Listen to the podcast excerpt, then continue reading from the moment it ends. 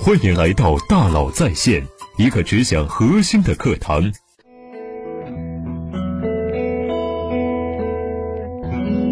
你好，欢迎来到大佬在线。我有一些做刑侦方面的朋友，和他们相处啊，我感觉他们每个人都有一双鹰眼。什么意思呢？就是你能感觉到他能透过一些细节看到很深的事。举个例子，2020我有一个计划，向100个陌生人去学习，其中有一位张老师，他就是一名警察。他能透过细节观察到什么呢？他曾经去了某一个办公室，扫视了一圈之后跟老板说，这个办公室里面有哪些员工能做得长久，哪些可能干不长久会离职。果然没过多久，那些可能干不长的员工就真的离职了。真是长了一双鹰眼。为什么他有这种能力呢？他和我说呀，他的判断是基于互动关系理论。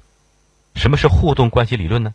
就是我们每个人和周边环境人产生的一些互动，然后基于这些互动做出的判断。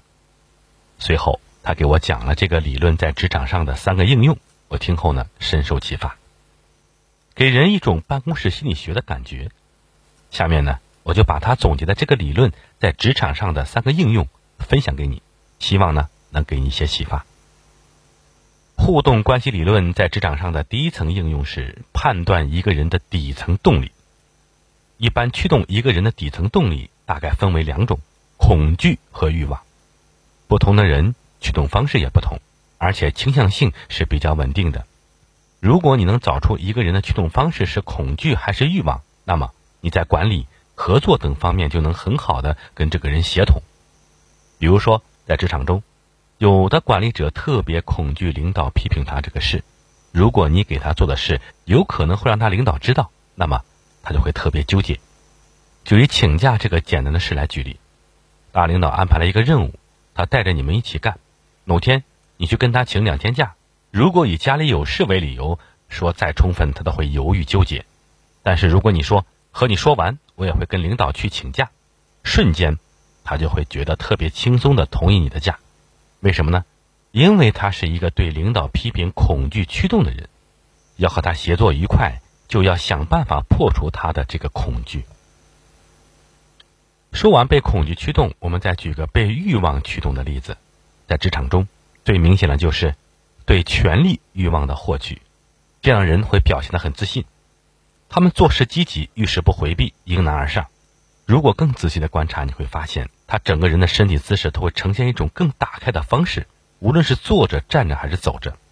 办公桌上他用本子、杯子等等形成一个比较大的区域，连坐地铁、坐电梯这种比较拥挤狭小的空间，他们也会打开自己，相对别人占用较大的空间。有权力欲望强的人就一定有欲望不强的人，他们身体比较萎缩，甚至可能有点小小的驼背。办公桌上会把所有的物品局促地放在自己面前，日常沟通时相对于后者，前者会让人感觉到压力，因为他会比较强势。这种人就不要相信他会安分守己，会岁月静好的过日子，他们受不了自己没有权利。所以和权力欲强的人打交道，你就可以适度的让一些权利给他，满足他对权力的欲望，这样就会很好的协作。以上呢就是互动关系理论的第一点应用，判断一个人的底层驱动力到底是恐惧还是欲望。知道了对方的底层逻辑驱动力，你就可以更好的和他协作了。互动关系理论的第2个点应用呢，就是观察一个人的应对方式。什么是一个人的应对方式呢？其实有点类似我们经常提到的是舒适圈概念。舒适圈一定是让人舒服吗？不是的，其实很多舒适圈是让人不舒服的，就像老婆饼里面没有老婆一样。比如说职场中会有一些这样的人，我们给他们起个名字叫职场大委屈。什么意思呢？这些人有个共同的特点，工作能力不错，任劳任怨，但是他们提拔一般不会快。为什么呢？这样的人呢，他是很矛盾的。当领导去找他或者别人问他工作的时候呢，他会说他很委屈，干了这么多活还是没有受到领导重视。但是当领导觉得他做了很多，想给他一些奖励，让他负责个什么项目的时候呢，他会说不用不用，那些都是我应该做的，你把这个机会留给更优秀的人吧。为什么会这样呢？这是他们的应对方式。他们从小到大已经习惯了用委屈和世界相处，你让他自信的和世界相处，去表达，去为自己争取，他不知道如何做。这就是职场大委屈，他们习惯用这种委屈的方式和世界相处，同时这也是他们的舒适圈，他们会一直处在这个不舒适的舒适圈里循环打转。以上呢，就是互动关系理论的第二点应用，看一个人到底是用自信还是委屈来应对这个世界。互动关系理论的第三个点应用，就是了解一个人在什么场景下可以更少的去掩饰。在日常工作生活中啊，我们每个人或多或少都会去掩饰一些事。在什么场景下我们的掩饰会少呢？我总结了5个场景。第一个场景就是在被追问细节的时候，比如说我们在面试一个人的时候，来面试的人很可能做了很强的准备，很多问题都烂熟于胸，倒背如流了。那应该怎么去除掩饰呢？不断的问细节。怎么问呢？比如说一个你解决重大问题的项目吧，解决你担任的关键角色。追问，你的决定导致过公司的重大损失吗？你是怎么做的？继续追问，除此之外还有哪些方法可以解决问题？会有什么利弊得失呢？不断追问，不断的追问。再比如，你担任了这个项目的主管，那谁是经理，谁是副手呢？这个项目服务的是哪个公司？周期是多长时间？结果怎么样？你做了几次回访？这些问题有时间，有地点，有人物，他不能乱答，更不敢乱编。第二个场景是复杂环境。什么是复杂环境呢？比如说多人社交场合，一个人单独和你说话是一个样，那在和另外一群人说话的时候是不是还是这个样？一对一沟通时，很多人都戴着面具，和领导沟通的一个方式，和下属沟通一个方式，和平级的人沟通又是一个方式。但是在和一群人沟通的时候，他就不得不摘下面具，你就能观察到更多。第三个场景，感到压力，感到被质疑的时候。比如说我们仍以面试举例，面试过程中应聘者介绍了他曾经做过的什么项目，他对这个项目很自豪，这个时候你可以耸肩说，是吗？我觉得这个没什么呀。当他感到有压力，感到被质疑的时候，你就可以观察应聘者的反应了。大概会有3种反应。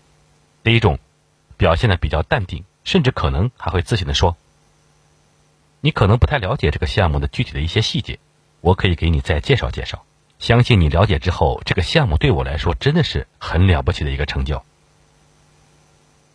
第二种就会表现得比较自卑，被你一句话就说蔫了，整个人就萎靡了。最后还有一种，我称之为脆弱的高自尊。什么叫脆弱的高自尊呢？就是正常面试过程中他表现得很自信，什么事都争强好胜，但是被你这句话质疑以后呢，他会表现出生气甚至愤怒，会说你根本不懂。这本质上说明其实他还是很自卑的，只是穿上了一副自信的铠甲和外壳。这是脆弱的高自尊。第4种场景是自然状态下。什么叫自然状态呢？就是一个人感觉到安全，感觉到有点高兴的这种状态下。比如我们去吃自助餐，一个人可能在职场上特别有分寸，有礼貌，取舍有度，但我们去吃自助餐时，这个人可能就会表现出他真实的一面，拿的很多，挑三拣四，浪费很多，就说明他其实是一个需求很多，索取欲很强的人。再比如开车，人们在开车的时候呢，是很有掌控感的状态，方向盘、油门都自己控制。但是你观察一个人在开车状态下的表现，就能看出一个人的性格。比如说，有路怒症的人，一般就不太会反求诸己，他在职场上也会认为犯错都是别人的责任。有的人开车一脚油门一脚刹车，比较急，那么做事也会是一个急躁的人。有的人开车就会比较平稳。在吃自助、开车这种自然状态下，我们的掩饰就会少。第5种场景是情绪刺激下。怎么刺激情绪呢？一般有2种方法，我总结为冷读和热炸。先说冷读。冷读是我说出一个人你自己也特别认可的话，勾起你的表达欲。我们仍然以面试为例，在听了求职者介绍他多年的工作经验、负责的项目后呢，你说你服务的客户行内是有耳闻的，是一个很不好伺候的客户，你竟然服务了3年，我觉得你真的挺不容易的，关于这点你还有什么想说的吗？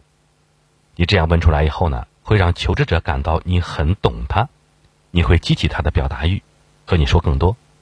再说热扎，扎是扎心，这个不是让对方感到懂你，而是让对方去回忆、感受一些很强烈的情绪。比如记者采访别人，有个经典的三问，哪三问呢？首先问，在别人眼中你现在非常成功，做了这么多成就，你有什么收获想说的吗？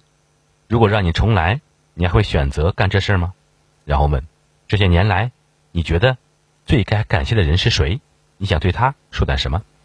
最后问，做成这个事你牺牲和付出了很多，肯定也有你觉得辜负、对不起的人，你想对他说点什么吗？这就是记者用的经典的热扎三问，很多人曾被问到失控痛哭。以上5个场景就是互动关系理论的第3点应用，就是可以了解一个人在什么场景下可以更少的掩饰。好，我们来小结一下，以上呢就是互动关系理论在职场中的应用。当然，这3点并不是互动关系理论的全部，而且用这套理论去判断一个人，只能是一种参考。人是一种高级复杂的动物，不可能仅凭1-2个互动关系就能看清一个人，这是不可能的。所以这套理论只能作为你判断了解一个人的参考。这套理论的基础是，所有的这一切都是基于一个人和一个场景之间的互动所看出来的本质、看出来的矛盾、看出来的关系。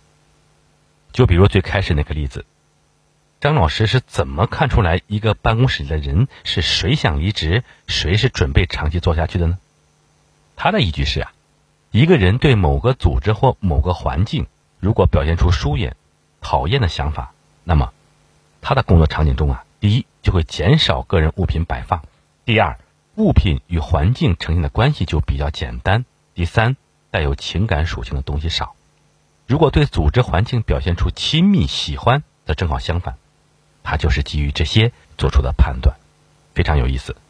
当然，我们通过和张警官学习这些，并不是说让我们把每个人都当作嫌人一样去审视别人，而是想让你通过这个人与环境互动的关系角度去理解一个人，更好的与他协作共处。